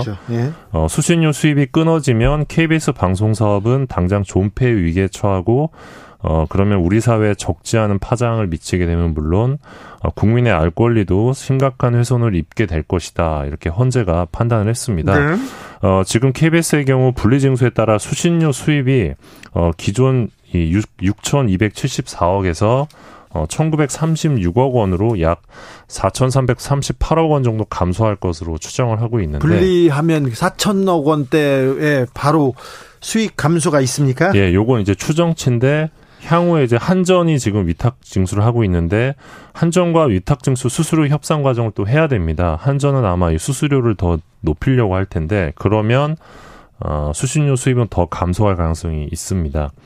어, 지금 KBS의 수신료 수입 비율이 어, 전체 재원의 47% 수준인 점에 밀어보면 어, 극단적으로 KBS가 전체 재원의 절반이 사라질 수 있는 위기 상황이 올 수도 있습니다. 네. 어, 그래서 헌법재판소가 현재의 상황을 이 공영방송 존폐 위기로 판단할 가능성이 어, 있는 대목이 있고요. 위기는 맞죠.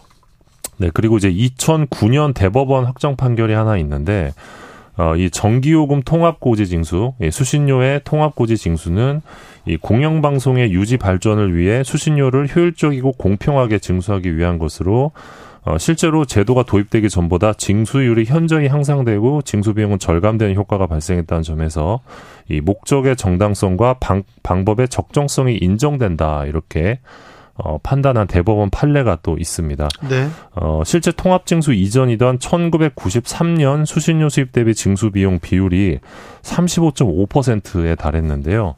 작년에는 이게 9.52%였습니다. 네. 어, 근데 이제 분리증수가 되면 이게 또 굉장히 비율이 늘어나겠죠. 네.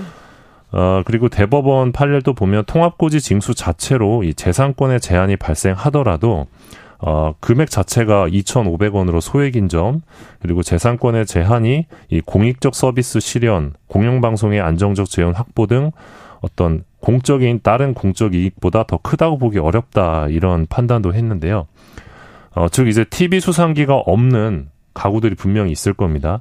이 가구들이 전기요금과 수신료 통합 징수로 인해서 한 달에 2,500원을 억울하게 내는 경우가 있을 겁니다. 네. 어, 있을 텐데 그 경우가 있더라도 이 통합 징수를 통해서 얻는 사회적 이익이 더 크다고 이제 대법원이 판단을 했던 겁니다. 예. 이런 판례들이 있기 때문에 네. 어, 헌법재판소가 어, 이런 판례들에 좀 기반해서 판단을 하지 않을까 이런 예상을 하고 있습니다. 그래요. 네. 네. 매우 중요한 얘기인데 다음 얘기까지 좀 들을까요? 예. 어, 국민의힘에서 네. 최근에 이제 좌편향 매체 각오하라 아, 이런 메시지를 냈는데요. 좌편향 매체요. 좌편향 예. 매체는 또 누구를 어디를 얘기하는 거지? 국민의힘 마그 입맛에 안 맞는 곳을 말하는 건가요? 어, 예. 좀 들어봅시다. 박성중 의원이 11일 국회에서 이 서울 양평고속도로 의혹을 두고 어, 김건희 일가의 막대한 이익을 위해 윤석열 정부가 이 최종안을 급하게 조작한 것처럼 가짜 뉴스 음모론 생산에 바쁘다. 이 좌편향 매체들이 어, 끝까지 책임을 물을 거다. 각오하라 이런 경고를 했습니다. 무섭습니다. 예, 이 허위 날조라고 지목한 기사 보면 이제 한결의 기사가 있는데요. 예. 어, 양평균 일대 부동산 중개업자 7명의 평가를 담아서 김건희 여사 일가 소유지 쪽에 종점이 생기면 어, 집가 상승이 예상된다 이런 기사를 썼는데 이 기사가 이미 땅값이 폭등한 것처럼 유도했다면서 가짜 뉴스라는 게 이 박성준 의원의 주장이었고요. 아니 그 종점이 그쪽으로 옮겨가면 그 주변에 있는 땅값이 올라가는 것은 당연한 일 아닐까요? 네, 아무튼 예, 그리고요. 그리고 이제 뭐 김건희 라인 논란 통째 덮은 원희룡이란 제목의 경향신문 기사도 가짜 뉴스로 규정했는데 왜 이렇게 규정했는지는 좀 구체적으로 그 근거는 밝히지 않으셨더라고요. 네. 그래서 지금 뭐 오마이뉴스, 노컷뉴스, MBC, JTBC 같은 매체에서 나온 기사들을 지목하면서 어, 민영사상 책임을 묻겠다라고 경고를 했는데 네. 어, 당장 이제 한겨레나 경향신문에서는 이제 비판하는 사설이 나왔습니다. 어, 언론의 사회적 책무를 정면 부정하는 반민주적 인식을 드러냈다. 고속도로 노선 변경 종점에 이 나라 최고 권력자인 대통령 부인 일가의 땅이 있으니까 의심하고 취재하는 거는 당연한 일인데 네.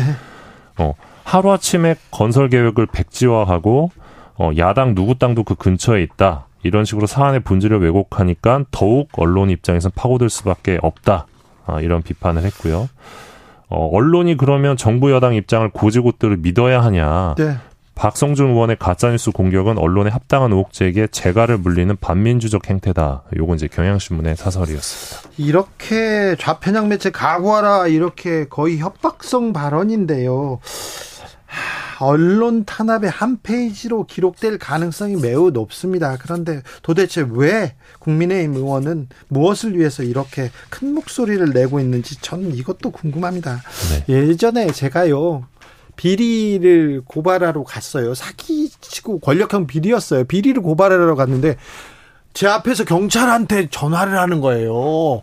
빨갱이 기자가 가지고 자기를 괴롭힌다고 좌파 기자가 왔다고 하는데 아니 자기가 잘못해놓고 빨갱이 잘못해놓고 자기가 걸리니까 좌파 기자라는데 아니 왜 그러세요? 저는 오른손잡인데 그렇게 했더니 그분이 그냥 그렇게 얘기하시더라고요. 정부를 비판하면 좌편향 매체라고 생각을 하시는 것 같은데 네. 참 안타깝습니다. 꼭 그런 건 아, 아닌데. 자, 마지막으로 만나볼 이야기는요. 예, 넷플릭스 오리지널 드라마 더 데이즈가 20일 날 국내에 공개됩니다. 네. 어, 후쿠시마 원전 사고 직후 7일간의 이야기를 다룬 8부작 드라마인데 네. 앞서 6월 1일 날 전 세계에 이미 공개가 됐습니다. 아 그래요? 예, 그래서 넷플릭스 비영어권 TV 부분 시청 시간 1위를 기록하기도 했는데 왜 우리나라만 이렇게 서비스가 늦어졌죠? 예, 그래서 늦어지면서 어 일본의 후쿠시마 오염수 방류와 관련된 것 아니냐 이런 의혹도 제기된 바 있습니다. 근데 이건 이제 우리나라 상황이 좀 특별한 게 있었는데요. 6월부터 OTT 사업자가 자율적으로 영상물 등급을 정하는 방식으로 개편이 됐습니다. 근데 일본 콘텐츠의 경우는 기존대로 영상물 등급 위원회 심의를 받아야 하는 것 아니냐 이런 입장이 나오면서 네. 예, 관련 논의 법률 검토로 좀 이렇게 개봉이 늦어졌다, 공개가 늦어졌다 이런 설명이 후쿠시마 있었습니다. 오염수 방류 관련된 더 데이지가 이렇게 공개된답니다. 체르노빌 사건을 그 기반으로 했던 그 드라마 체르노빌 굉장히 인상 깊게 봤어요. 아유. 매우 잘 봤습니다. 예. 명작이었습니다. 그런데 명작이죠. 예. 체르노빌도 함께 보셨으면 좋겠습니다. 그러니까 수많은 기사보다 가치 있는 드라마였다고 생각을 하거든요. 네. 체르노빌이. 그래서 네. 체르노빌 5부작인데 5부작을 보시고 더 데이즈를 보시면 훨씬 더 예. 맞아요. 예. 언제 어떻게 이런 컨텐츠, 영화, 드라마가 어떨 때 보면 수많은 기사보다 훨씬 더 효과 파급력이 예, 커요. 맞습니다. 그래가지고 저도 만들었다가 힘들었습니다. 자, 정철훈 기자 감사합니다. 맞습니다. 김주현님께서 충북 진천군 광혜원도 하늘에 구멍 난 것처럼 비가 많이 옵니다. 지금 좀 덜 오는데요. 퇴, 퇴근길, 빗길, 운, 안전 우선, 운전하셔야 됩니다. 이렇게 얘기합니다. 교통정보 알아보고 가겠습니다. 유아영 씨.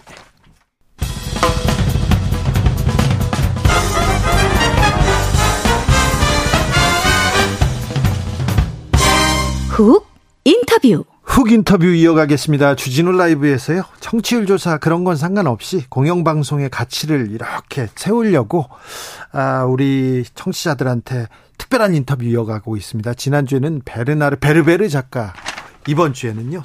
더 특별한 분 모셨습니다. 명성황후, 렌트, 시카고 명작들을 만드신 박할린 음악 감독 모셨습니다. 감독님 안녕하세요. 안녕하세요. 네, 잘 지내시죠? 네, 잘 있습니다. 요즘 어떻게 지내세요? 요즘 새로운 신작 연습 갓 시작해서 되게 뜨거운 마음으로 살고 있고요. 네. 그리고 또 내년까지도 신작 들 창작, 네. 창작 뮤지컬들 준비하고 있어서 되게 네. 행복하게 살고 있습니다. 그렇습니까? 그런 거 준비하면 막 행복해요? 엄청 행복해요. 스트레스 안 받습니까? 전 아, 아니요. 그 스트레스도 스트레스가 스트레스로 남으면 문제인데 네. 스트레스를 풀면 네. 어마어마하게 행복한 걸로 가잖아요. 아, 그렇습니까? 네. 문제를 풀면 좋잖아요. 문제를 풀어야 되는데 문제를 안 푸니까요. 네. 백지화하니까요. 자, 감독님 걸그룹 관련된 일 예, 어떤 어떤 걸그룹이요? 네, 이게 걸그룹이라고 하면 저희가 현대 용어로 걸그룹, 케이팝 쪽을 알고 있는 거잖아요. 그렇죠. 근데 걸그룹들이 있기 전에 그 조상들은 그 선배들은 누구였을까? 네. 그래서 한때 한 십수년 전에 사실은 이렇게 한국 음악 그 뮤지컬 뭐 배우들 선배들을 지켜보다가 아, 이분들이 잠깐만 한국의 역사 속에 계셨네. 오호. 오늘날 걸그룹들이 저렇게까지 외국에까지 알려지고 이런 파워를 가지기까지 그 전에 그럼 누가 있을까? 있었을까 해서 1930년부터 30년부터. 1980년까지의 네. 그 사이에 한 350 개 넘는 그룹들이 있었어요. 아, 그렇게 많았어요? 네, 네. 많았었어요. 근데 그 중에 저희가 최초의 걸그룹과 80년대까지의 이 정말 아날로그 음악, 음반으로서 승- 이, 이 정말 이 도넛판으로 승부를 했어야 됐던 사람들, 예. 한 방에 녹음했어야 됐던 사람들, 무대 위에서 편집 없이 정말 라이브로 그 목소리에 그 음악을 다 performing을 해내야 됐던 정말 헤로인들, 가수들. 그 한 여섯 팀들, 저고리 시스터즈, 뭐 또 우리가 알고 있는 지금 이 시스터즈, 울릉도 트위스트의 이 시스터즈, 네. 희자매, 네. 어 뭐 코리아 키튼즈의 윤복희 선생님 계셨던 코리안 키튼즈 그들의 음악을 그 공연을 재현을 하기도 하고 다큐멘터리도 아닌 역사를 같이 동행을 하면서 쇼 뮤지컬을 지금 만들고 있습니다.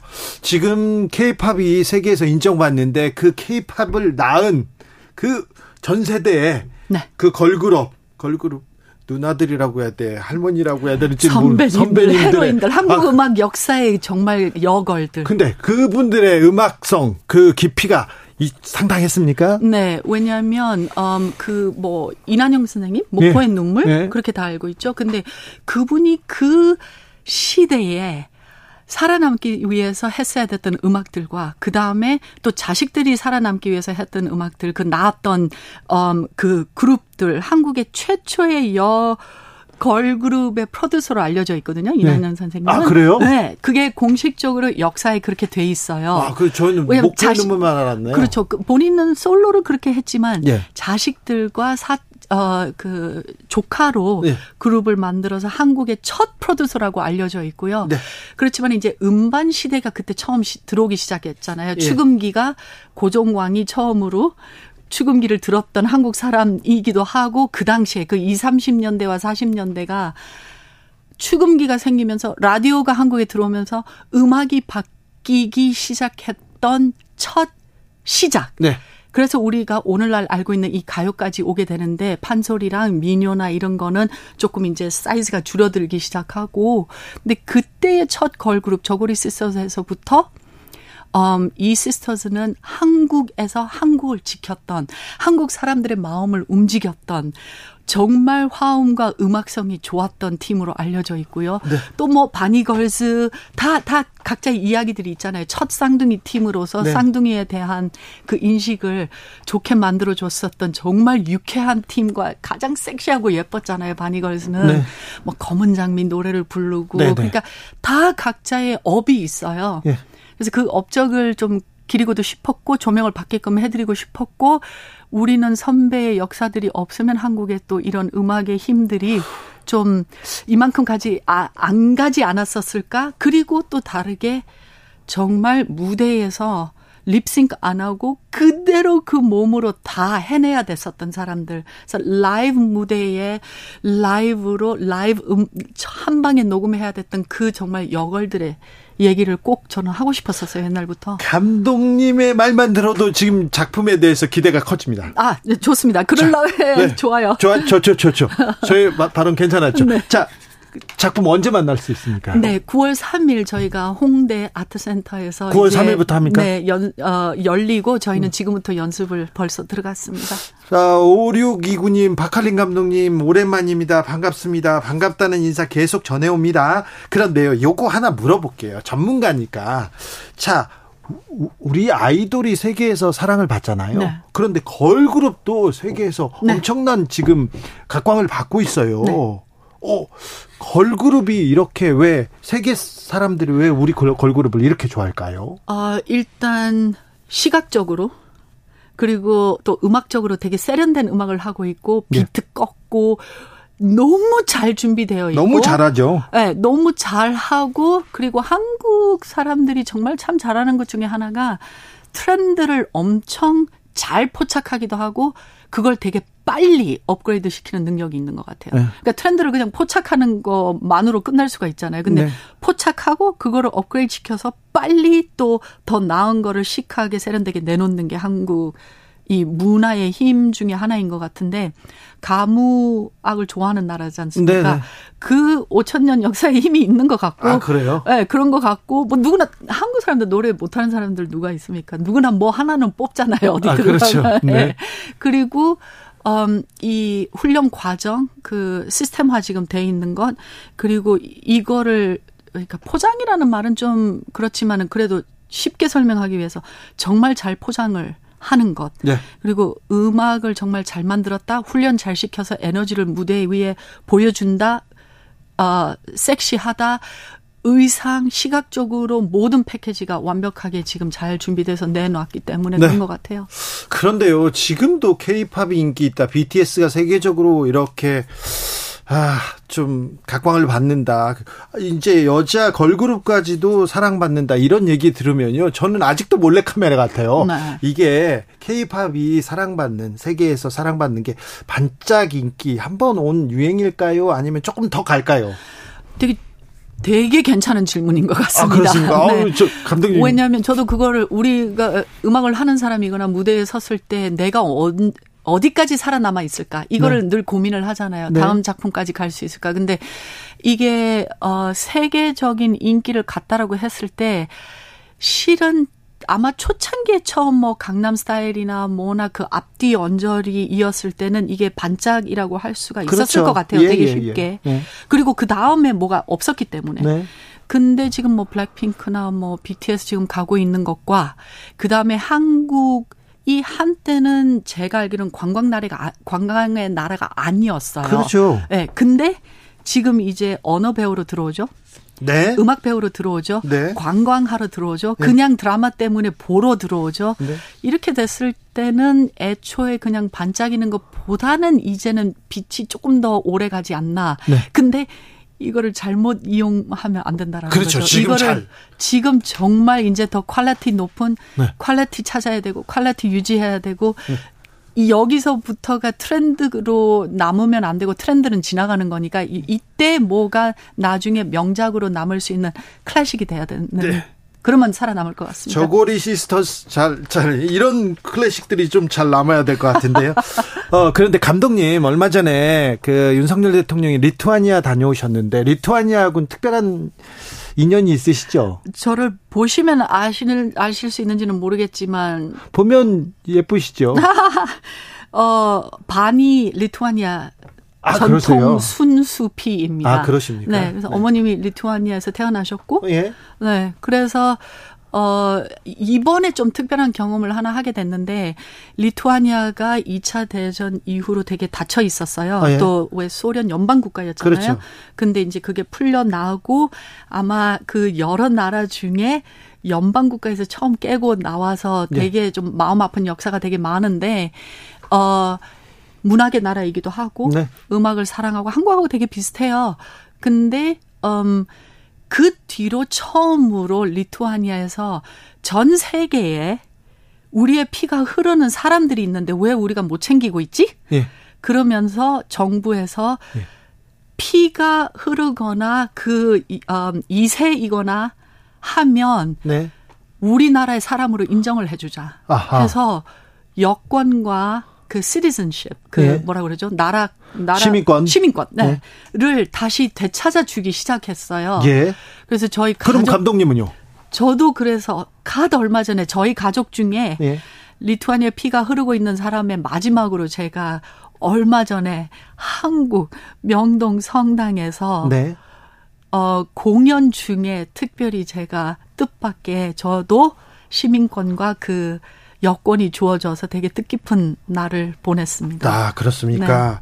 네. 리투아니아, 아, 어떻게 그렇게 크, 크지 않은 나라지만 그리고 역사와 전통 그리고 또 스포츠도 좋아하고요. 뭐 문화적으로도 훌륭하고 우리하고 좀 많은 이렇게 아픔이 좀 비슷한 것 같아요. 그렇죠. 역사적으로 작은 나라다 보니까 그리고 네. 또 발트해의 끝에 가 있어서 늘 왜 해변가를 끼고 살려고 하잖아요. 대륙들이 네. 나라들이 그래서 발트 3개국이 늘 조금 핍박을 받았고 역사적으로 하지만 살아남았고 지금은 너무 건전한 나라로 지금 네. 찾아가고 있고 한국이랑 사이즈도 비슷하고 네. 사람 수는 훨씬 적지만 네. 레이저에 가장 앞서가는 나라이고요. 컴퓨터 인터넷도 참 앞서가고 농구 엄청 잘해요. 농구 잘하고 농구 엄청 네. 세계를 호령했습니다. 네. 네.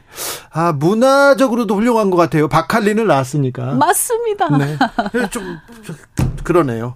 아무튼 어, 생소한 나라다 이렇게 하지만 또 멀지만 또 우리하고 또 많은 것이 겹쳐질 수 있는 나라이기 때문에 그 얘기도 좀 근데요. 그러면 감독님은 리투아니아 어머니 그리고 한국 아버지 한국에서 태어나셨어요? 아니요. 그 두 분이 음, 아리 우리 집안만의 아리랑 전설로 뉴욕에서 음. 만나서 저희는 캘리포니아 LA에서 태어났습니다. 그래서 거기서 공부를 계속 하셨죠? 예, 저, 네. 대학교까지 나오시고. 대학교를 거기서 하고 대학 원은 한국에서. 한국에 나와서 네. 판소리 공부하시고. 뭐 그냥 한국 국악 작곡을 제대로 똑바로 배워야 아버지한테 욕을 안 얻어먹겠다 생각하고서 공부하러 나왔던 거죠. 미국에서 이렇게 공부하고 거기에서 이렇게 정착했으면 편했을 텐데 더 나의 자아 실현을 위해서 도움이 됐을 텐데 그런 생각도 하셨을 텐데. 그런 생각은 한 번도 안 했고요. 예. 저희 부모님이 참 제가 생각하기에는 정말 이런 말 저희가 하기에는 스스로 좀 민망하지만 참 잘 길러주셨다라고 생각을 하는 게그 네. 그 어떤 상황에서도 저희 자신들에 대해서 되게 자랑스럽게 생각해 주시는 힘을 주신 것 같아요. 아, 그래요? 두, 그러니까 뭐, 뭐, 양쪽 나라를 살 수 있는 그, 어, 권한. 네. 두 문화를 알게 되는 두 나라 언어를 할 수 있는 어느 나라에 가도 행복할 수 있고 무섭지 않고 이런 식으로 모든 거를 만들어 주셨어요. 네. 뭐 저기 가면 이도 저도 아닌 사람이다라고 안 하고 그렇죠. 모든 거를 긍정적으로. 그래서 저희는 세상에서 가장 행복한 딸 셋인 것 같습니다. 아, 아무튼 네. 저는 감독님이 한국에서 이런 작품 만들어 주셔서 너무 감사합니다. 우리 보물 같은 존재예요. 아우 감사합니다. 네. 오늘 분위기 좋네요. 네. 자 이제부터 시작합니다. 네. 뭐 우리 하고 있지 않았었나요? 뭐를 지금 이제 시작해요? 또 시작할게요. 저 6466님께서 예전에 감독님 그 저기 합창단 이끄셨잖아요. 음. 그 카리스마에 매료됐습니다. 남자의 자격 프로그램에서 네. 합창단을 이렇게 만들었는데 그때 보여준 리더십 대단했었거든요. 주진우 라이브에 나오다니 환영합니다, 감독님. 아, 감사합니다. 자, 리더의 조건에 대해서 물어볼게요. 우리 국민들이 매우 훌륭한 것 같습니다. 매우 성실하고요, 착하고요. 그런데 좀 리더십이 좀 문제다 이런 얘기는 계속 나오거든요. 음. 음. 리더라는 거는 제가 지휘를 하고 네. 뭐 오케스트라를 이끌고 네. 아니면 합창단을 이끌고 그래서 저도 아마 성격은 원래 사람들하고 만나는 거는 별로 안 좋아했을 텐데 어떻게 하다가 음악을 하다가 네.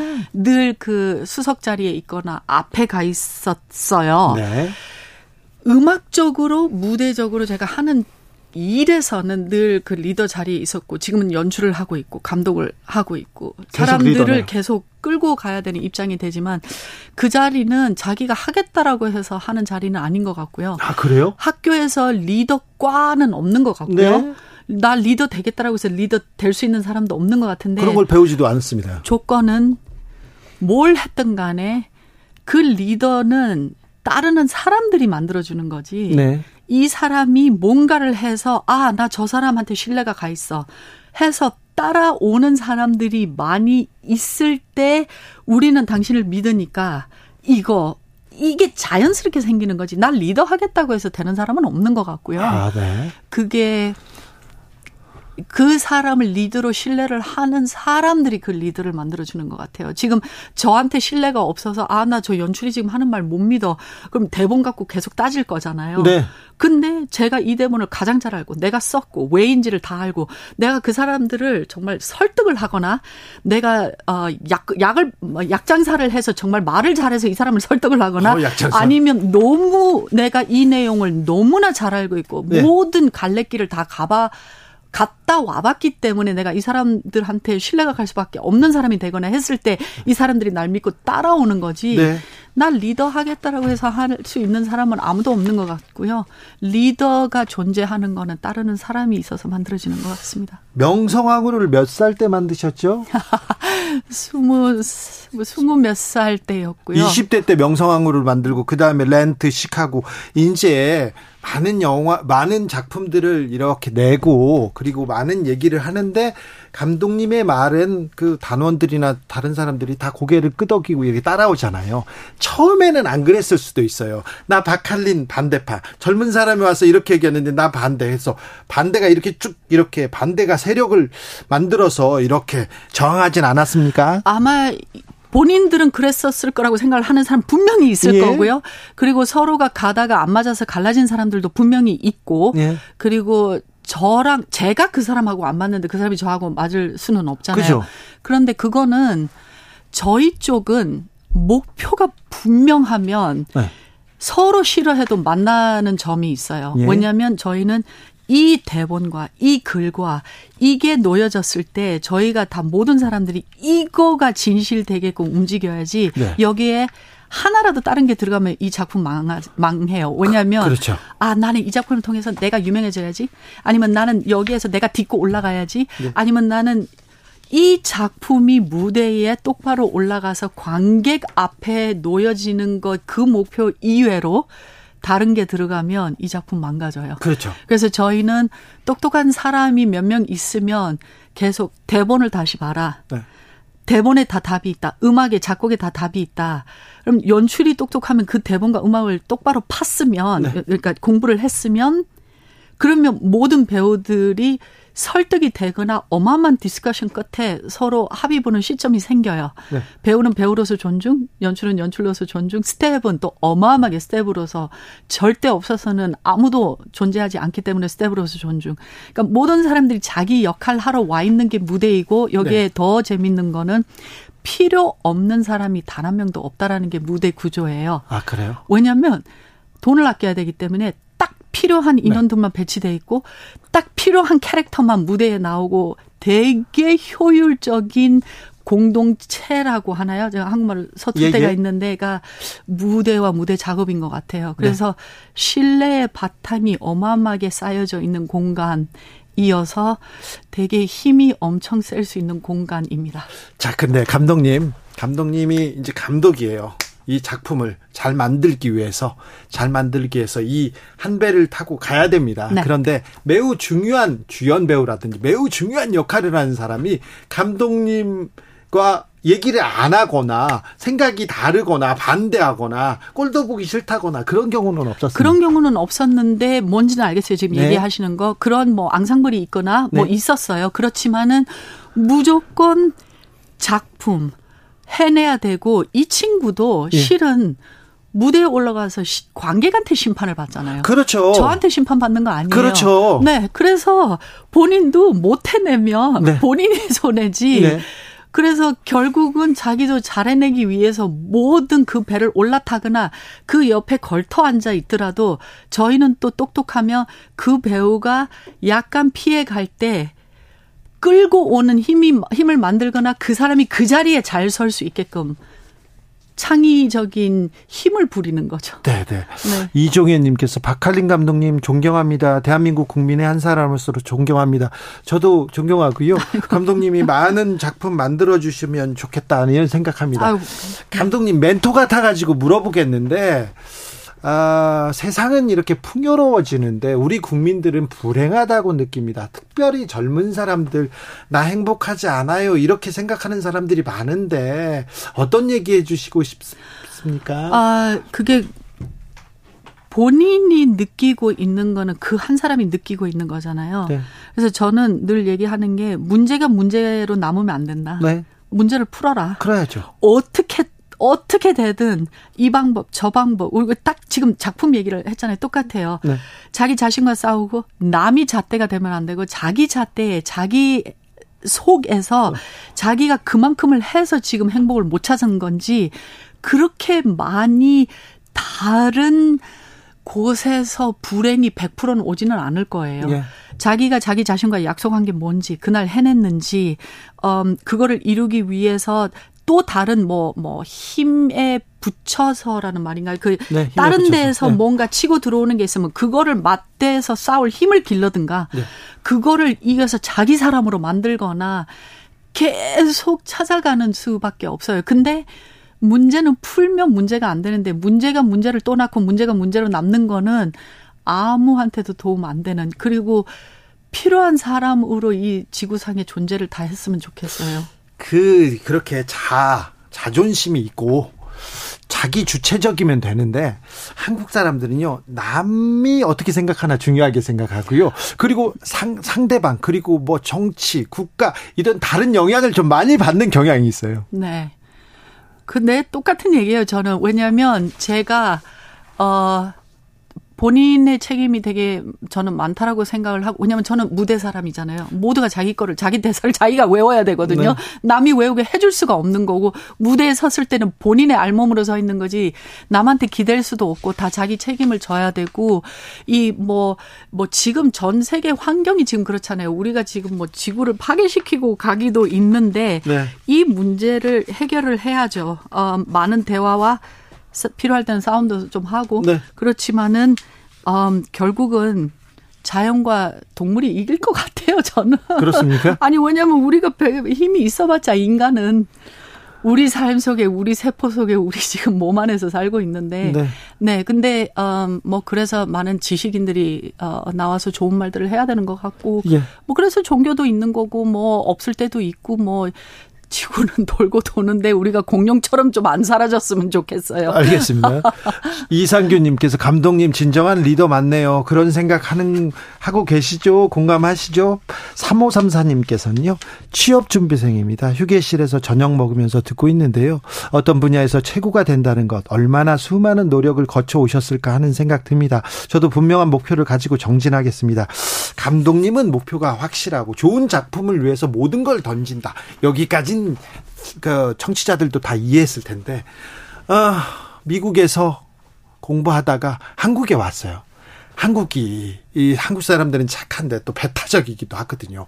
와서 뭘 하겠다, 어떤 뭘 어떤 걸 이루겠다고 했을 때 20대에 처음 음악 감독을 하겠다고 했을 때 굉장히 큰 시련이 있었을 것 같은데 어려움이 있었을 것 같은데 그때 어떻게 자 어려움을 맞닥뜨렸을 때 어떠, 어떻게 하셨습니까? 그게 그 이 질문 되게 많이 받아요. 그래서 분명히 있었어요. 네. 분명히 있었고 또 그 나이에 한국에 이렇게 생겨서 그 당시에는 연극계가 뮤지컬 판에 처음 이제 만들기 시작해서 뮤지컬이라는 게 없었죠. 그렇죠. 네. 뭐 물론 뭐 초창기에 뭐 어, 한두 개 있었고 악극에서 또 뭐 변질돼서 오기도 했고 한데 뮤지컬이라고 서양 뮤지컬이 들어왔을 때는 많이는 없었어요. 물론 아 힘들고 어, 뭐, 왜, 여자이고, 감독들은 다 남자이었고, 체계가 안 돼 있었고, 오케이, 다 좋은데, 저는 문제를 좋아하는 사람이에요. 아, 그래요? 네. 왜냐면, 풀면 그 카타르시스가, 네. 그래서 사서 고생을 하는 거는 아니지만, 일부러 문제를 만들지는 않지만, 문제가 없으면 잘 가고 있는 거에 저는 끼어드는 거는 제가 이 지구상에 저한테는 제가 도움이 안 된다라고 생각하고 아까도 어허. 말씀드렸듯이 좀 지구에 도움이 되는 사람들이었으면 좋겠다. 나, 나는. 네. 그러면 이 문제가 있으면 그거를 밤낮 풀기 푸는 게 재밌어요. 재밌어요. 재밌어요. 네. 그리고 그다 그 순간에는 힘들고 싸우게 되고 어른들이랑도 많이 싸웠고 한국의 문화를 완전히 몸에 넣지 않았을 때도 많았고 네. 아직도 좀 모르는 게 있고 하지만 그 무대뽀 정신도 좀 도움이 됐고 네. 어 그렇지만은 다른 여기, 여기 한국 아닌 다른 세계에는 또 다른 세상이 있는 것도 힘이 됐었을 때도 있고 네. 그리고 여자여서 힘이 됐던 것도 있었고 오히려 아 왜냐면 네. 어차피 만일 무시한다라고 하면 오케이 그, 그렇게 해. 그러니까 더 할 수 있었던 거 있잖아요. 네. 그러니까 언제나 문제 속에 긍정을 찾고 무기로 모든 사람들의 단점을 저는 무기로 만들어서 네. 다시 그거를 제가 쓰게 되는 사람이었던 것 같아요. 알겠습니다. 박할린 씨 문제 해결법 아, 네, 많이 배웠습니다. 박할린의 새로운 뮤지컬도 기대됩니다. 네. 네. 다시 한번 모시겠습니다. 아우, 감사합니다. 네. 오늘 잘 들었습니다. 네, 감사합니다. 박할린 음악 감독이었습니다. 어, 충남 논산 추모원에서 산사태로 일가족 4명이 매몰되다가 구조됐는데요. 2명은 심정지 상태로 발견됐습니다. 나머지 2명은 중상과 경상 입고 병원에 옮겨져 치료받고 있다고 합니다. 어, 18시 40분 임실군 전북 임실군에서 호우경보 발효됐고요. 18시 50분에 세종 충북 충남 전 지역에 홍수주의보 발령됐습니다. 라디오에 귀 기울이시고요. 기상 상황 계속 살피시고 각별히 조심해 주십시오. 저는 물러가고요. 내일 오후 5시 5분에 주진우 라이브 스페셜로 돌아옵니다. 주진우였습니다.